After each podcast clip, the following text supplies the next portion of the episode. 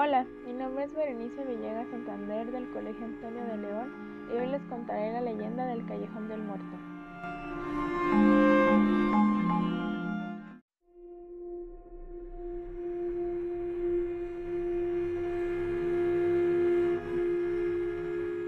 Una noche oscura, un desgarrador grito rompió el silencio.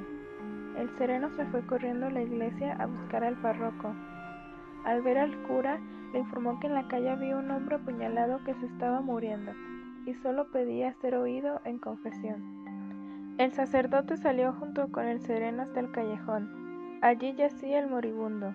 Durante un rato, el clérigo escuchó una penosa confesión hasta darle la absolución.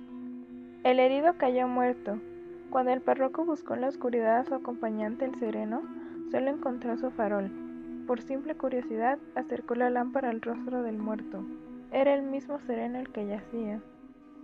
Cuenta la leyenda que el sacerdote corrió despavorido a la iglesia para refugiarse. A partir de ese momento quedó sordo del oído por donde escuchó la confesión.